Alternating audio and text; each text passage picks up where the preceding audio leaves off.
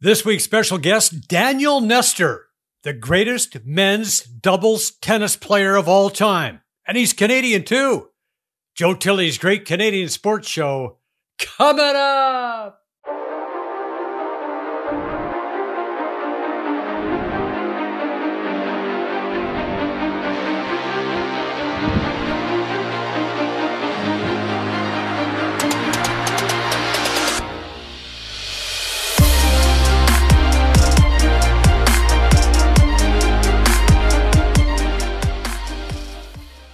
Oh, we're talking tennis today. Yes, indeed. Our guest was born in Belgrade, Serbia, which is now it was Yugoslavia, now Serbia. Grew up in Toronto. 1,062 wins over a 28-year career. 91 career ATP titles with 11 different partners. He won four ATP Tour finals in five years, 12 Grand Slams, a former world number one doubles player, the top doubles player in history, gold medalist at the 2000 Olympics in Sydney, a member of the Order of Canada. Ladies and gentlemen, welcome to the program, Daniel Nestor. Daniel, great to have you here, my friend. Thank you. Good to good to be there. Good to be on the show. So tell me, uh, we like to start right at the beginning. Why did your family decide to move from Yugoslavia to, to Canada?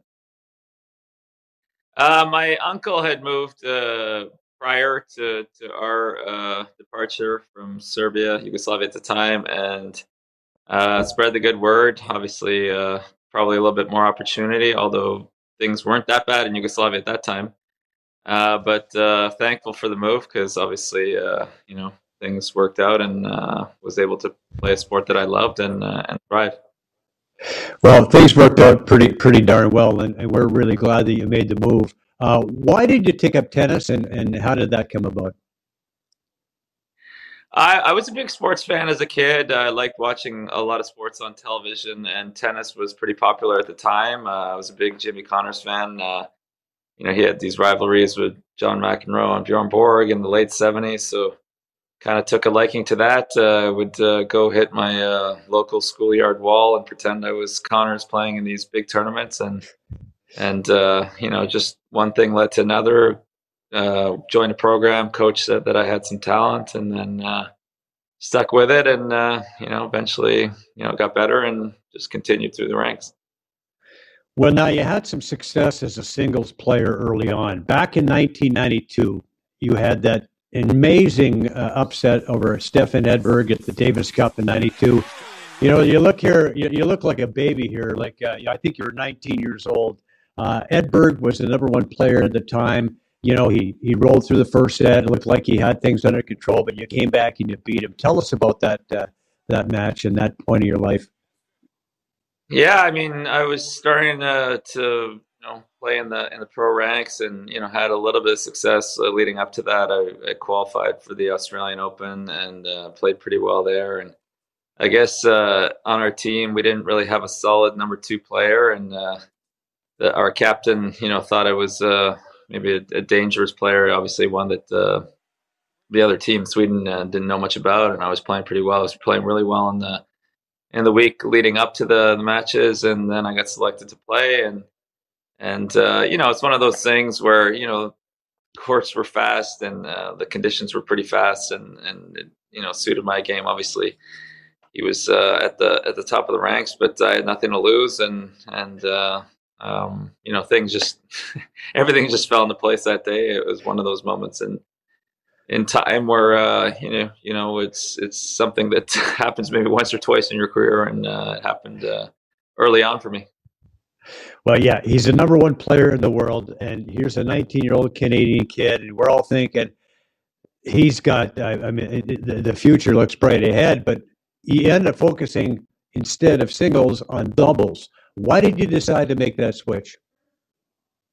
Well, that was about 10 years later. So I did play about 10 years uh, on tour, focusing more on singles, and I was just better at doubles. I think the, my skill set just, uh, you know, made more sense. Well, it, it just, I just happened to have more success because of, uh, you know, being an aggressive player, playing well at the net and, and having a good serve and, and, you know, liking playing fast points and, and, you know, always looking to come to the net, even when I was playing singles. So that, that translated well to doubles, and and uh, you know, uh, eventually on tour, uh, I had to make the tough decision of, of switching and, and, and just playing doubles. And uh, a few Canadians had already succeeded in, in, in the doubles ranks and were having successful careers. And, you know, I was doing pretty well in singles, but my body was breaking down a little bit. And it just made sense at the time. And, uh, and obviously it worked out pretty well. Well, we saw a little bit of the uh, the uh, doubles victory in 2000, and uh, that's, I guess, when you were starting to really focus on doubles, and it worked out pretty well with the gold medal at Sydney. Uh, tell us about that moment and what that was like for you. Yeah, I mean that was huge. Uh, obviously, for many different reasons, but on a personal standpoint, uh, I felt as though I wasn't really playing maybe my best in some of the biggest moments and, and some of the you know biggest stages in, in the Grand Slams doubles uh, finals. Uh, so I was quite upset about that, and then uh, you know I started focusing a little more on the sports psychology side of things, and that helped a lot. And then uh, you know won the gold medal, and and you know if you look at my best doubles results, they all came after that, and so it was kind of a catapult to, to you know my my success as a doubles player on tour. Well, you and Sébastien Lareau clicked, and, and you did on a number of, uh, of occasions. Um, tell us about that combination. Yeah, I mean, you know, I was always known as a big server, really good net player, and he was uh, probably the best returner, especially in doubles on tour. And uh, so it was a, we, we were, you know, we just gelled really well together. It was too bad that we didn't play more on tour. Uh, we played that year leading up to the to the Olympics and played a little bit after, but he actually retired shortly after that uh, that win, and uh, so it was, we didn't really. I don't think we really really got a chance to maximize our potential, but uh, in the short time that we did play, we had some pretty good success, and and uh, yeah, I mean, it was uh, it was fun playing with him. I thought uh, you know everything clicked in in Sydney. We had some tough losses in Grand Slams leading up to that uh, that event uh, uh, at the Olympics, and then everything just came together. We played really well from start to finish, and and uh, you know it was a really special moment. You had some really uh, successful tandems. The first one was with with Mark Knowles, and that that started back in 1994. Uh, you ended, ended, up winning 40 titles together instead of three Grand Slams. How did you end up with Mark? where did how did that combo come about? Uh, just by chance. Uh, um, well, we knew each other. Obviously, we were similar age, so we knew each other on tour. And he was uh, a very good player. You know, was doing pretty well in singles, kind of like me. And then, you know, I think he had already won the Rogers Cup, uh, whatever it was called back then, uh, du Maurier, um, in the yeah. mid '90s, and Montreal. He won that with Jim Courier, so he was already an established uh, doubles player. And he asked me to play, and funny enough, uh, my dad had entered me in a tournament after the U.S. Open in 1993 in Bogota, which was surprising to me. And uh, and uh, I, I, don't remember asking to enter me in that event. And Knowles came up to me during the U.S. Open and asked me to play doubles there. And I'm like, well, I'd love to play with you, but I'm not going to Bogota. And he's he said, yeah, you're on the list. So okay, okay, if I'm going, we, we should play. And so we ended up winning that tournament, and then started playing the next year and had you know pretty good success. We went we made the final of the Australian Open in uh, I think it was 94, 95, something like that. Right after we started playing, and uh, and then from there we just mm, you know maintained a pretty good level and didn't actually win a Grand Slam until 2002. But uh, you know uh, once we won that first one, we won a couple more, and then uh, had a really good uh, career together. You, you talked about your dad, uh you know, entering you in the Bogota tournament. How much of a role did your, your parents play in in in, in your uh, in your rise to the top in tennis? I mean, they don't come from a tennis background, but uh, you know, they were obviously tough uh, Eastern European parents that uh, you know instilled some good values for me, and uh, you know, they they always wanted me good, me to be good at school, and and you know to at least play some sports, and and I I always loved sports, so that wasn't uh, difficult to motivate me with. Uh, there was times throughout uh, my rise through the junior ranks that uh, you know I probably didn't have the best attitude, so they had to deal with that. But uh, you know they were they were definitely involved, and like all parents should be. And and uh, but it was a good balance because um, they weren't on the court with me. It's not like my dad was coaching me or anything. So I think uh, I had enough space there, you know, where I could really enjoy the sport. but at the same time, my parents were obviously instrumental in decision making and you know who's going to help me along the way and that kind of stuff for sure. And when your dad signs you up for Bogota, you you go, and uh, you you well, meet Mark probably, and the rest is history, right? well, at that point of my per- of my career, I was probably uh, you know still too reliant on on my parents. Uh, I'm already on tour and starting to establish myself as a as a pretty good player, and uh, probably should have taken that responsibility on myself. But uh, it's one of those things in life where it turned out for the best, and so I'm thankful for that for sure. Well, you and you and Mark won uh, 15 ATP Masters 1000 titles. Uh, uh, you were the first player in doubles history to win every Grand Slam, every Masters Series event. But after the uh, you, you decided to switch partners, uh, went from Mark Knowles to Nenad Zimonjic. Uh, why did you make that that switch? Um, I mean, we weren't doing as well. We played for a long time together. You know, it's like any uh, relationship, partnership. Uh, things were getting a little bit stale, and uh, thought uh, you know probably made sense to try something different. And uh, you know, funny enough, uh, when we made that decision, uh, we won the French Open a couple months later, and uh, so that made things a little bit challenging. But uh, you know, it worked out uh, pretty well playing with Nenad. Uh, we we had in a relatively short period of time, we had a lot of success. I think we might have even had a winning record against uh, the top team, the Bryan brothers, and and uh, yeah, we, we were both Serbian uh, background. He he was obviously from there, and uh, and you know I I was born there, so there was uh, that combination. But uh, um, it was you know right from the beginning we we gelled pretty well, and and we we had a really good run together, and you know, it was a little bit volatile at times because you know we didn't always see eye to eye. But uh, just like any relationship, partnership, like I said, uh, you're going to have those moments, and uh, maybe more so with him than than some of my other partners. But uh, it, uh, it, you know, he's a great player, and uh, it worked out well for sure. So the fact that you might, you know, there's a little, the partnership gets a little volatile at times, but that doesn't necessarily mean not necessarily a bad thing. Is that what you're saying? Yeah, I mean, it, you know, you, you go through that kind of stuff uh, and and in those kind of situations. I mean, I, am sure in the workplace uh, when things are intense and you're trying to get the the most of each other, whatever it is that you do, whatever you know, kind of team building, bonding uh, relationship you have, uh, where wherever that would be, you, are going to have uh, moments where you don't see eye to eye, or or maybe you're expecting more out of out of the other, and and so you know you're going to have those moments, especially you know, guys they they like to get heated and then and then they learn from it and, and move on and and uh, so there was those moments and but it worked out. I mean, uh, we we definitely uh, you know had a, had a good run and uh, and uh, you know it's different per- personalities uh, for sure are gonna you know cause those that that friction to happen and and and you know but I, I I you see it a lot in in you know whatever sport it is that uh, you know sometimes uh, you you bail maybe too early and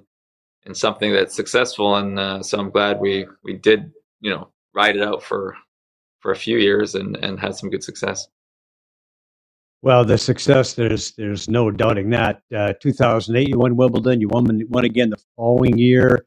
Overall, you and Zimonjic had 27 titles, including three Grand Slams only four years together. You talked about a little bit of a volatility there. You talked about uh, you know uh, some of that. So is that what precipitated the split? Because uh, in 2012 uh, you hooked up with Max Mirnyi, and uh, yeah, and, and, yeah, yeah, um, yeah, for sure. I mean, uh, we weren't seeing eye to eye, and and you know maybe the results weren't what we, we what we had become accustomed to, but you know it was still pretty good. But uh, you know, I was fortunate to play with Max. Uh, he was a top twenty singles player and and a great doubles player, and had uh, two very good years with him. On you know, probably should have played with him a little bit longer too. Uh, always kind of regretted that uh, that split, but uh, you know, it was it was definitely a great run. And then you know, the years after 2012 you know, there was a lot of uh, partner switching. I did end up playing with Zimonjic again in 2014 for the full year, but after that, it was.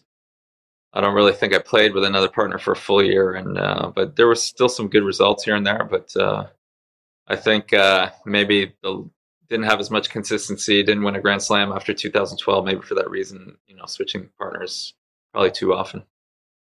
Plus, I got a little bit older too. that that didn't help. Well, a little bit older, a little bit, but yeah, you know what? You you had a lot of success as uh, in your, I guess, advanced stage for tennis. No doubt about that. Um, uh, you know, you had all those wins, all those Grand Slam wins. Uh, you know, all the all the uh, you know ATP titles and everything else. Forty six Davis Cup wins. Uh, uh, what did that feel like? Uh, you know, to to win to win the Maple Leaf, to wear the Maple Leaf.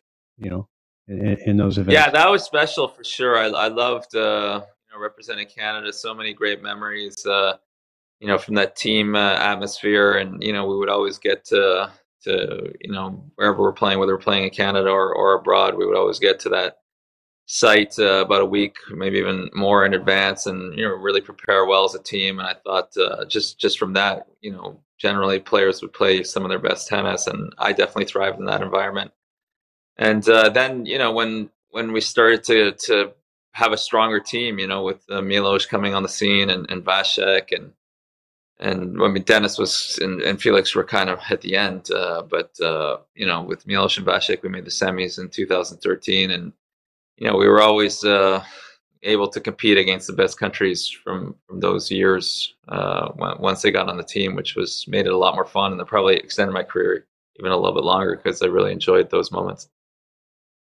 Well, and that that has really just taken off even further. We're going to get into that in just a bit. But uh, you you tossed you passed Todd Woodbridge, became the winningest doubles player of all time. Uh, then you reached the 1,000 win mark, and when you did that, that was uh, you know unprecedented. And uh, some of your teammates and former competitors uh, had some very kind words. Vic, if we can find that. uh, wins is uh, nothing short of great. What a career. I mean, a thousand matches is amazing. He's one of the most talented players to ever play the game of doubles. To get to 1,000 wins, it, it's something that very few guys will achieve in, in their careers. It really is an inspiration to all of us. He wants to play, he wants to win, and uh, it's great to see. He's done a lot of great things. He's uh, helped us as Canadian players. He's uh, taken much time to help us and really guide us. A legend of our sport, and uh, also as an example to uh, the rest of us, you know, that uh, if you stay professional, if you still enjoy it, if you love, love the game, you can try to do the same. He'll be in the Hall of Fame soon. It's an incredible career. We, we congratulate him on all he's done for uh, the sport of tennis and for doubles. right. Uh, what did that feel like to have, have that kind of praise?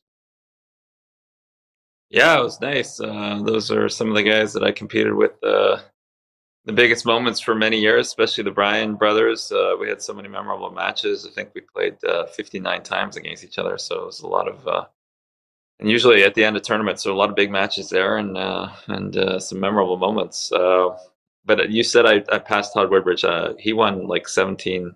When, when I say when you say Grand Slams, I, won- I won eight doubles Grand Slams. He won 17, I think. So Okay. No, yeah, that. yeah. I don't know if he won Yeah, yeah. 17, but uh, think the Bryans won 17, but uh, he won he won quite a few. yeah. he won nine Woodbridge won- Wimbledons. Yes, Woodbridge won, nine more titles, but you you Yeah. you won, Woodbridge won more Grand Slams, but you won more One more titles. Yeah. yes, but, one, more, uh, one more matches. Yes, I would tra- I would trade for all.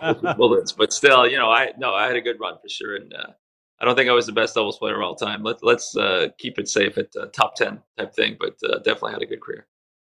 Well, at the time, uh, if you want to, you go to go to just strictly wins, then you are. But if you want to go take in everything else, uh, yeah, okay, I, I, I get You got to uh, factor in a few things. Well, okay, so so let's yeah, let's talk about the effect that you've had on on the Canadian game because uh, uh, if you look at where the you know Canadian tennis is today, you know how much it's improved over the last uh, while, uh, and I, I would have to think that Daniel Nestor had something to do with that. You know, look at where Canada Canadian tennis is today. You look at you know Bianca just before that, Genie and and Leylah Fernandez and Denis Shapovalov and Felix Auger-Aliassime and and uh, you know and Milos had a, a really nice run there for a while, and, and so you look at all that and look where Canadian tennis is.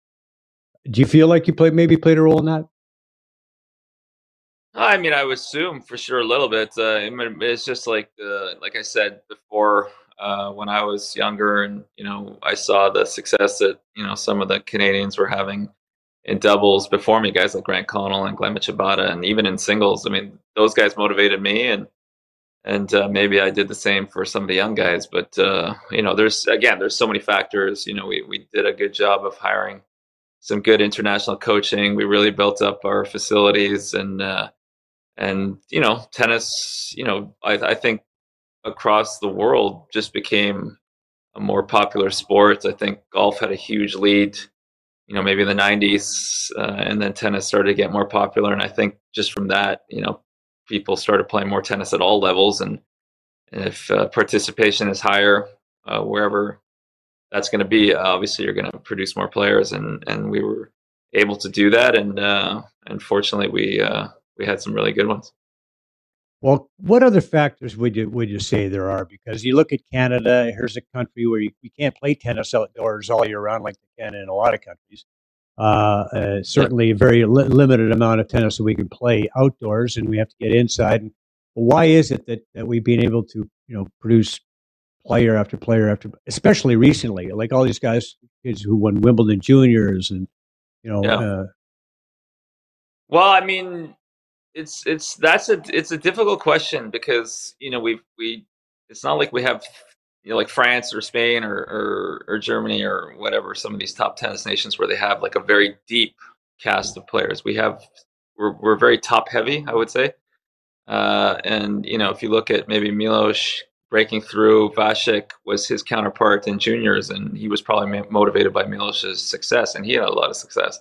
Same thing with Denis and Felix. Uh, on the women's side, uh, you know, maybe not as much. Uh, uh, Genie, you know, kind of came through on her own, and, and Bianca followed soon after that. But uh, I don't think they were junior rivals or anything. But uh, I, I think for sure there was some chance involved, some luck involved. But at the same time, uh, tennis t- Tennis Canada, the federation, did do a good job of uh, of you know building up the promoting the sport better, building up the facilities better, hiring some some some good international minds uh, that became an influence on on some of our, our better juniors that maybe we didn't have in the past. And and it's just one thing led to another. And and for sure uh, when Milos broke through and uh, you know he had that run in Australia and then you know he just he followed that up with a win in San Jose I believe and did well Memphis and then you know never looked back. And and then all of a sudden tennis you know was on TV more you know even my matches like you know I was you know, if I was in a Grand Slam final or in a really big match, you know, people would see it. But other than that, you know, people, you know, didn't weren't really paying attention or following what I was doing, or you know, even if they were, they weren't able to to follow by watching the actual match. Uh, you know, that changed maybe a little bit with uh, streaming on on the internet, but also when Milos did have that breakthrough, all of a sudden, you know, we had a lot more tennis on television at, at, at earlier rounds in, in the biggest events, and and so whatever you wanted to watch, whatever Canadian you wanted to watch, it was becoming available, and and that probably inspired uh, you know more and more kids to play. And uh, you know the power of television and and you know media is is huge, as we know, and and uh, so I think that uh, that had a huge effect on the sport. Is that like me saying that uh, Daniel Nestor is undisputedly the greatest doubles player of all time? That's That's a little biased. it's a little biased. I, I appreciate it, but uh, as a Canadian, uh, you, know, you, say Steve Nash is the greatest uh, basketball player of all time, too, yeah, something like that. Yeah, yeah, yeah, yeah, something like that.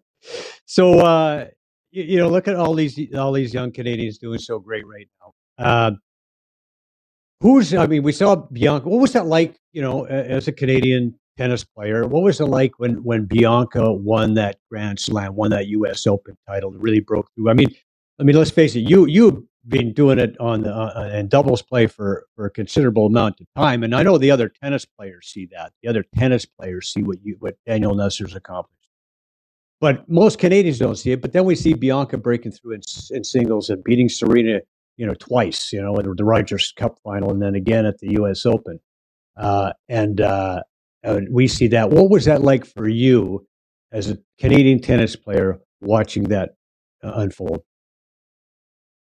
Well, for me, I mean, I think that was the greatest moment in Canadian tennis history for sure. I mean, uh, you know, obviously being the first to win a Grand Slam in singles and and uh, you know, just the way it, it it happened. I mean, she beat Serena, uh, the, you know, arguably the, the greatest female player of all time, uh, at the U.S. Open final in her home country with the crowd just, you know, going bananas. You know, it was Yeah. like a, a Yeah. Raptors, you know, NBA Finals type atmosphere out there, and and she dealt with it, and you know, just the way the match unfolded. I mean, she had a huge lead in the second set, and and Serena fought her way back to to five all, but Bianca held her nerves and and finished it off, and and you know the run she had. I mean, she won Indian Wells and she won the Rogers Cup, and and then you know just so people really started to get on board, and it was it, it was exactly like the Raptors, you know, winning the the title that year. You know, people they win the first round, then they beat. I'm I'm a Sixers fan, so that uh, the Yeah, Kawhi yeah. shot still, still, still stings a little bit, but. uh so they win that series, and now everyone's watching, you know, and so it's the same kind of thing. And then once they beat Milwaukee, then you know everyone like that, that follows sports or that pays attention to what's going on in the world is now pay atten- paying attention to this, and that's what happened to Bianca, and and uh, it happened the same year. Did did it happen the same year as the Raptors? I think it did. Uh, So 19, yeah. uh, Yeah. Yeah. So it uh, you know it's two amazing things the same year. I think uh, probably would have been a, even a bigger deal if the Raptors hadn't won that year. But uh, yeah, so it's uh, it was definitely the pinnacle of uh, of you know Canadian tennis history. I would say. So, uh, are no, so it, it, Bianca hasn't, uh, you know, struggled a little bit lately with injuries and everything else. Any doubt in your mind that she she's going to be back? I think she's already back. She's playing well, and uh, I don't know. I, I know she was in the quarterfinals in Madrid. I don't, I don't know how she she fared since, but uh, I mean, I think uh, unfortunately, unfortunately, she's like Milos in a way. Like they get injured, you know, unfortunately, too often, which is uh, unlucky and, and sad uh, considering their potential. And I think uh, Milos, obviously, you know, he got to three or four in the world, and he probably could have been a you know, uh, he, he, you know, he, he should have been, you know, stuck at that spot or at least top ten for many years. I think if you if he would have been a little more healthy, considering his uh, his game style, his potential. But uh, at the same time, you know, these two are pretty amazing at uh, how well they play without with playing so little events. Um, you know, Milos was able to do that so many times. He would come after taking months off and uh, you know have a good performance, which is not normal. Usually, you have to work your way back. So I think uh, their talent level is high, and uh, especially you know Bianca, you know she beat top ten, the first eight top ten players she played against, something like that crazy record, and uh, and uh, so obviously she's you know one of the best, and you know just a matter of staying healthy, and you know even if she does play half the amount of tournaments in the next five ten years as as you know some of the other girls she's still going to have a lot of success Leylah Fernandez, different style of player, but reached a Grand Slam final. Uh, doesn't have, uh, you know, Bianca's power game, but uh, what do you see uh, for her future?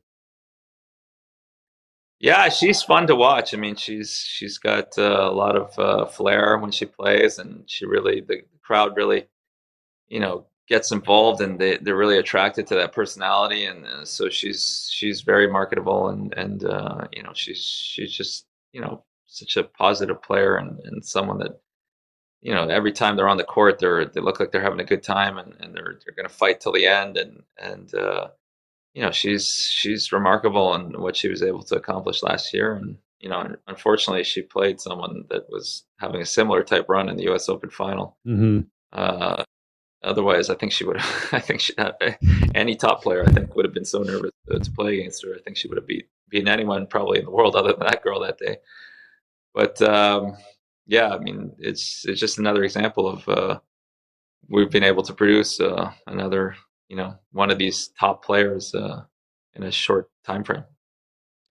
Yeah, but it seems like there's a different mindset out there. I mean, it, it seems like a few years ago. Uh, I mean, back in the day, you know, when I doing, doing a lot of coverage of tennis on TV, and I don't know, I, I just didn't feel like it was like when Canadians took the court in a big event like this. It just didn't seem to me, particularly in singles, uh, that uh, I don't know. It just didn't. I, I didn't have the the, the confidence, uh, uh, you know, that they would be coming through and get the job done like I do today. Like I, I, I look at any of those those four really, like uh, Leylah, Probably because you were watching Dennis. singles uh, back in the day.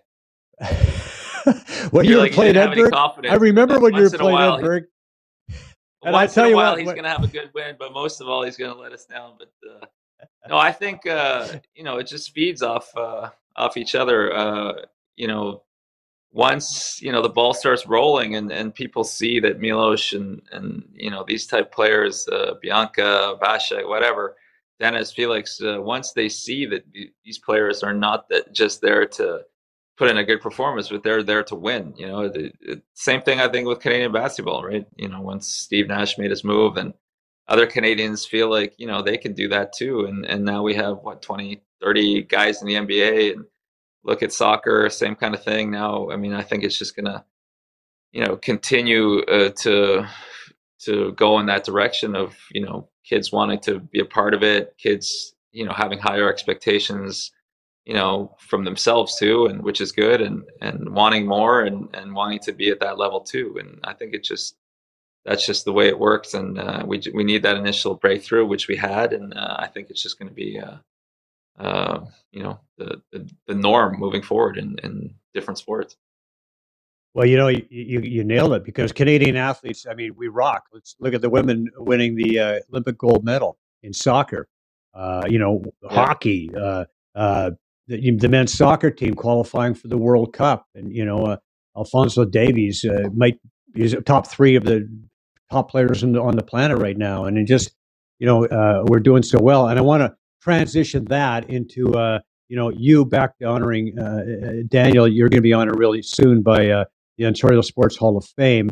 Um, you, it's a big month for you. You're you're you're inducted in May 25th, along with uh, Brian Budd, Abby Hoffman, Brad Park, uh, Tom Watt, Barbara Underhill, and Paul Martini, Adam Van Koeverden. Uh, that's a pretty impressive list. How, how does it feel to be part of that lineup?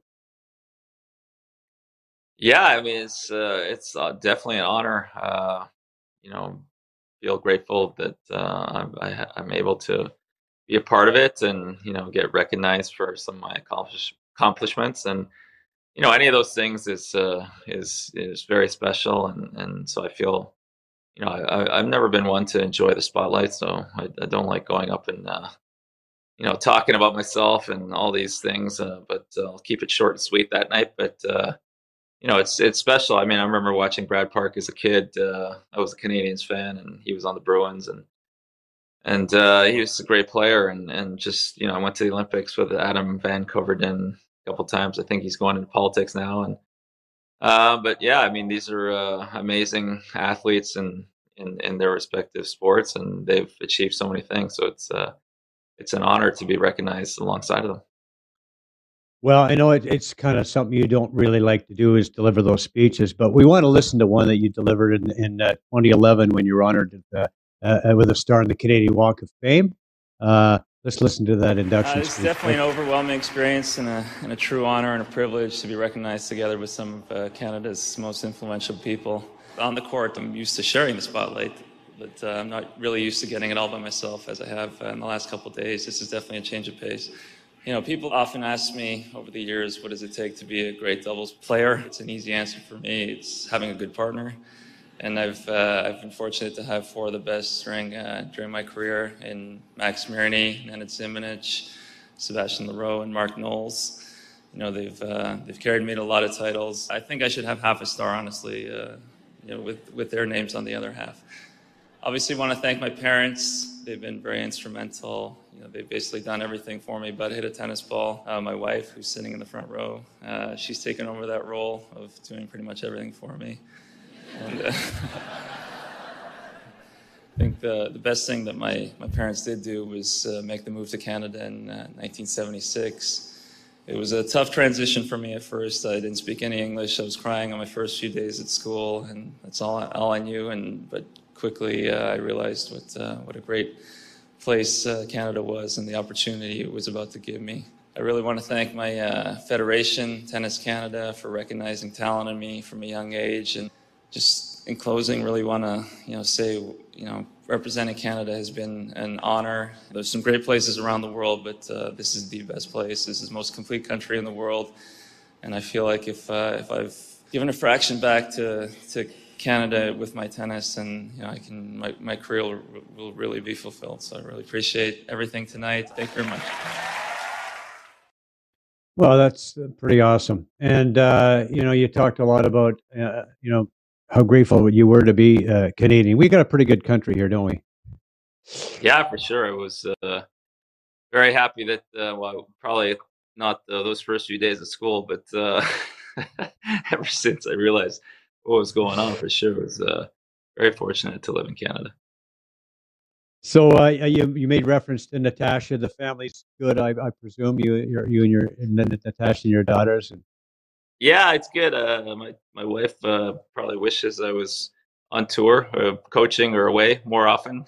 but uh, that's been a it's been a bigger transition for her having been home all the time than uh, than me being home. But uh, yeah, I lo- I really like being in in one place. I I enjoy the travel, but I, I enjoyed sorry being at different places. I did not enjoy the travel. I was not a good flyer. The whole airport experience is is getting uh, uh, more difficult, uh, obviously, in, in, uh, in, the last couple of years. But it was already, uh, you know, I, I, just didn't like that experience of you know leaving home one, but leaving family the other. But uh, just actual being on a plane was was not fun at all. So uh, I like being uh, in one spot and uh, probably annoying my family quite a bit, but uh, it's it's fun for me to to be with them all the time. So I know you're a Habs fan, but did you catch some of the Leafs game last night? I, I'm I'm not a sports fan like I used to be, but uh, you know when the Habs uh, had that run last year, I definitely got into it a little bit. But I I've matured. I, I've I said I'll cheer for the Leafs in the playoffs when uh, when Montreal's not in. So uh, I'm happy to see that. Hopefully, uh, what's it been since 1967? Is that 55 years now? Is that where we're at? Yeah, yeah. It's been a while. Yes. Hopefully, uh, I mean, I, I think if they if they get through the first round, I think it's one of those things. The confidence will, will be high, and they it'll just they're going to start rolling. I don't know if they can win the whole thing. You know better than me, but uh, they definitely have the talent for sure, right? Well, you know, I, I, when you say 1967, they're definitely due. And the 76ers, yeah. were, were you torn uh, when the Sixers were playing the Raptors again? I mean, do you find yourself being a little bit torn? Because, you know, you saw what happened when the Raptors won it all. It's kind of fun to be part of I'm that. I'm not torn. I'm not torn. You know, obviously, happy for the city when the Raptors won it, but uh, so many friends. You know, you know what's like when they start rubbing it in when uh, yeah. when Kawhi hits that shot, and it, it would have been. I think it would have been fine if they acknowledged that there was a little bit of luck on that shot. But uh, you know, when they when they just say that he's oh obviously he's a great player, just you know you got to be good to be lucky. But you know, if he hits the rim four times, there's definitely some luck involved. But uh, you know, so it was nice to see the Sixers uh, avenge that. Uh, but I mean, I don't know how much uh, chance. I mean, Embiid's out, and and uh, I mean, I don't I don't know if they beat Miami anyway. But uh, you know, we'll see. Yeah, in order to beat Miami, they need a healthy Embiid, and you know. Uh, if you if you look at uh, you know how far they've they've gone, that's pretty good. What turned you on to the 76ers? What was it? Oh, this, is, this all happened when I was uh, watching Brad Park on the Bruins. So I'm just bringing that up. But uh, I started watching uh, all these sports. You know, Connors. This is like late 70s. So Habs were on top. Sixers were very good. Uh, I'm a big Steelers fan. They were the best team at that time. I I don't know for whatever reason. I, well, when did the Jays become a team? Was that in the late 70s? 77. Mid yep. 77. Okay, so I don't know. I think the, the Expos were good. I, I remember that series when they played the Dodgers in uh, in the, the 81. what's it called the NL NLCS and uh, yep. I came home and uh, Rick Monday hit that home run and I think they loaded the bases in the bottom of the ninth and and then uh, they couldn't score and so I was this ha- uh, Expos fan, but then uh, they lost their team, so now I'm a Jays fan. But uh, I don't know. I, the loyalty, I stick with my teams at a boy, and and uh, you know you're stuck with your country. We're happy for that, man. Uh, you know, you, you, you played a long time and, and, accomplished a lot. You know, you did a lot for charity. You know, the Daniel Nestor uh, Celebrity Charity Fund's done a lot. Uh, Tennis Canada Go for Gold, uh, Double Up for Mental Health. Any particular uh, charity that stands out for you and, and that uh, you, you feel strongly about? Yeah, I mean, all those uh, are special. I think you know obviously helping some of the kids that uh, needed a little more support uh, in tennis was important but just generally kids that are the the one that hits some of the most would probably just giving all kids a chance. You know, kind of in the more neglected areas or the lower income households. You know, giving them an opportunity to to get into a sport maybe uh, like tennis that they wouldn't have had that opportunity. So something along those lines. Underprivileged children probably uh, hits the hits home the most. But uh, you know, doing any kind of charity work is uh, obviously important, and, and giving back is integral for for everyone in society to to make it function properly. I think. Well, well done, Daniel Nestor, the greatest doubles player of all time, in my opinion. And uh, enjoy your induction in, into the uh, Ontario Sports Hall of Fame. And uh, thank you for being on the program. Okay, thanks for having me. All right, more sports when we come back. More Joe Tilley's Great Canadian Sports Show coming up after the break.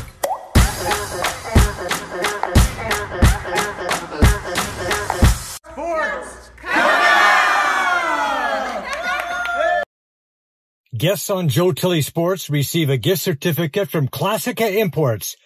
Top of the line imported men's clothing. Check out the Classica Essential Collection now. Go to shopclassica.com.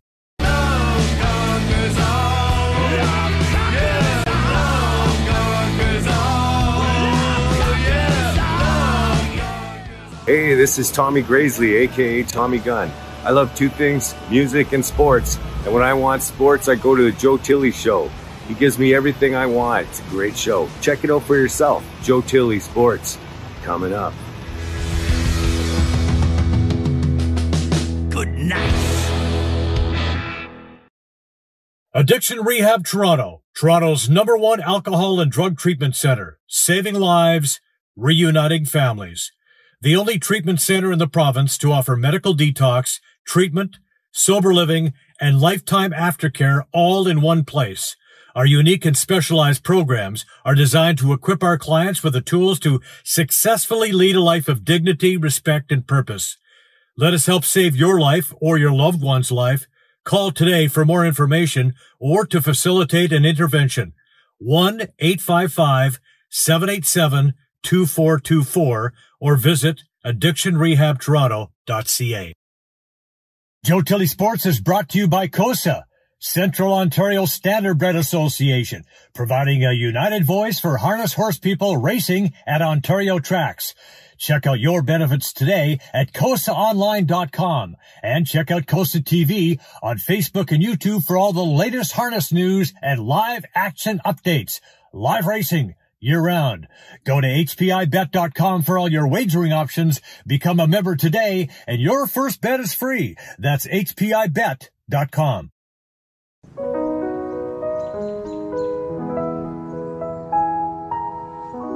Slow play. It's a slippery slope. First you go looking for that lost ball, and then everything goes sideways. There are a lot of golfers on the course. Make certain of your point of entry look quickly, and move on. Remember, we're here for a good time, not a long time. Find anything, Bob? Not yet. Visit moregolf.ca today. You'll find everything a golfer could need from balls, gloves, and clubs to custom fitting opportunities and training gear. Go to moregolf.ca and get $20 off your first purchase of $100 or more. Just enter the promo code JT Sports.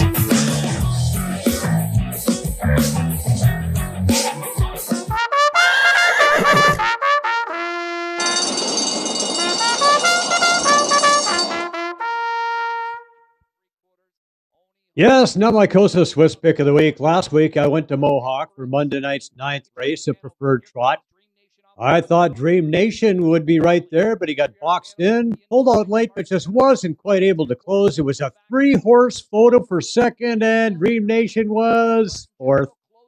Oni Hall, the favorite with Trevor Henry in the buggy, trained by Bob McIntosh, won the race, his fifth in a row. This week, I'm going back to Mohawk for Thursday night's fourth race, a pace, Mr. Beast. Driven by Jody Jamieson is my choice. He showed some late speed last time out. Let's go. $5 win place and a $1 exact box 269. And what the heck? Let's do a trifecta box as well. 269. For all the racing updates, visit COSA TV on Instagram, Twitter, and Facebook, and go to hpibet.com for your wagering options. This is the Excellent Sports Adventure. Brought to you by Rycom. Well, that was a lot better than last year's playoff opener, wasn't it? Yes, they didn't suffer a devastating injury. The big ends showed up to play. The big gunners showed up to play in a big way. Auston Matthews with a pair of goals. Mitch Marner with a goal and a pair of helpers. Ondrej Kase returned to the lineup and picked up a pair of assists. And Jack Campbell was perfect. His second career playoff shutout as Elise manhandled the two-time defending champs from Tampa 5 nothing. Couldn't ask for more from these guys. We had a lot of guys that were really, were really good today. Our team played really well. Our crowd was unbelievable tonight. I thought the crowd was the first star of the game despite we had a lot of guys that were good. And I thought that they carried us through that kill. You know, the players play hard. They got, they got life and, and we got some chances and just the way that our crowd responded and then really didn't let up for the rest of the game from there. You know, I was asked questions down the stretch of the regular season, how important home ice was. Um, and you know, I felt that it would be important. I didn't feel it would be that important. Uh, it's my first game coaching the Leafs with a full building here. And uh, I certainly felt it, but even talking to some others that have been in the building and, and have been through this, eh, our crowd is, is, uh, you can feel the love for this team and the excitement about with this for this team. And I thought they were outstanding tonight, and our team just didn't look back. It was outstanding indeed. Some of the greatest names in hockey history were at the Hockey Hall of Fame on Monday night for the Legends of Hockey playoff draft. And I'm really liking the selections by Team Jones.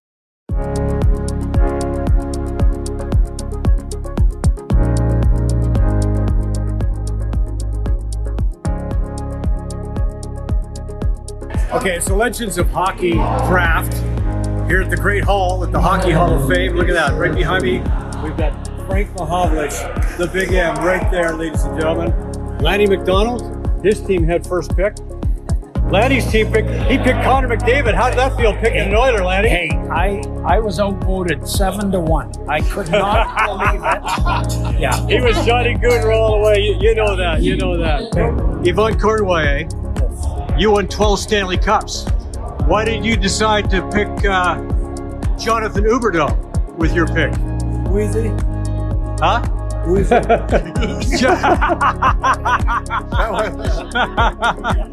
All right, T-Ball went with Jonathan Huberdeau. Hey? I guess because the Habs are out of it, you had to pick a French guy? Is that what it was? I, I, I always go with the number one guy. Yes. Yeah, there you go. Number one team, number one guy. Good call. The third round, Team Jones. It's Morgan Rielly, Toronto Maple Yeah, baby.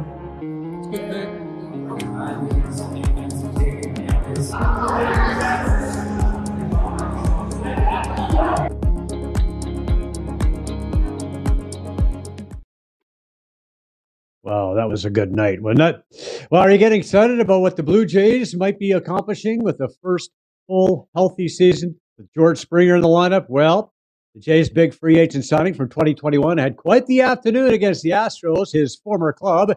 Springer led out the bottom of the first by bopping his 46th career leadoff homer. That ties him for sixth all time. He added another dinger on the day. Last year, the three time All Star had a 907 OPS, 22 home runs in just 78 games. In his first month of 22, six big bops and a 968 OPS. He made that spectacular catch in the series finale with Houston. This guy's got game. In the game, we were talking about uh, DHing after uh, Zimmer made that play in center. So he goes, I guess I'm the DH. And I said, man, we just want to keep you healthy.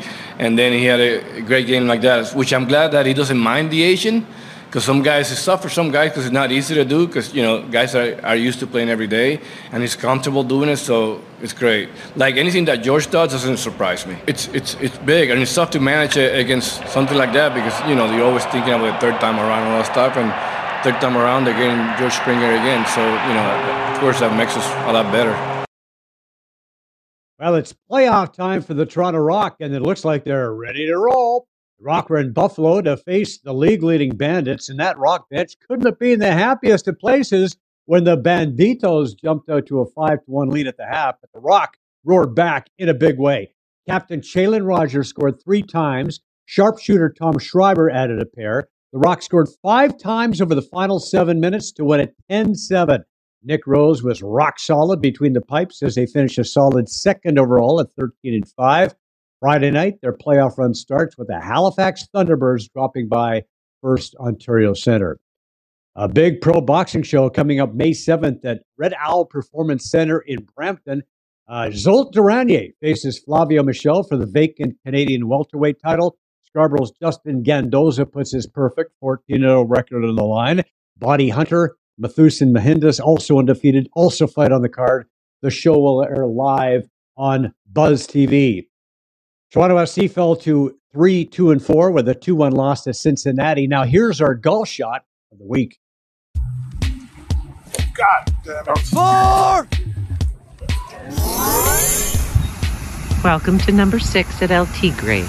Will he make it over today? More will be revealed.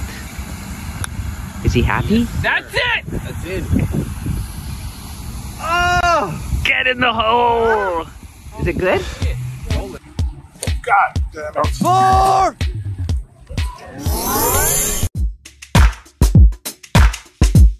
Today's environmental tip reduce the electricity you use. Use energy efficient light bulbs instead of regular light bulbs. They last longer, which will save you money.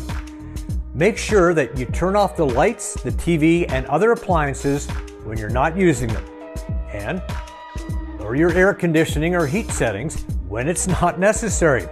Open your windows when fall arrives and wear more layers of clothing rather than cranking up the heat. Rycom, passionate people who turn complicated business problems into simplified technology solutions for public and private sector real estate, properties, portfolios, and enterprise customers. Optimize and future proof smart buildings from the ground up. The latest in fault locating, base building network design, managed services, cybersecurity, data analytics. Our fault detection will support all smart strategies, define projected outcomes for capital planning, and reduce environmental impact. Rycom, Smart Protection Solutions. At Rycom, we're building a path to a smart and environmentally friendly future. That was a pretty good golf shot.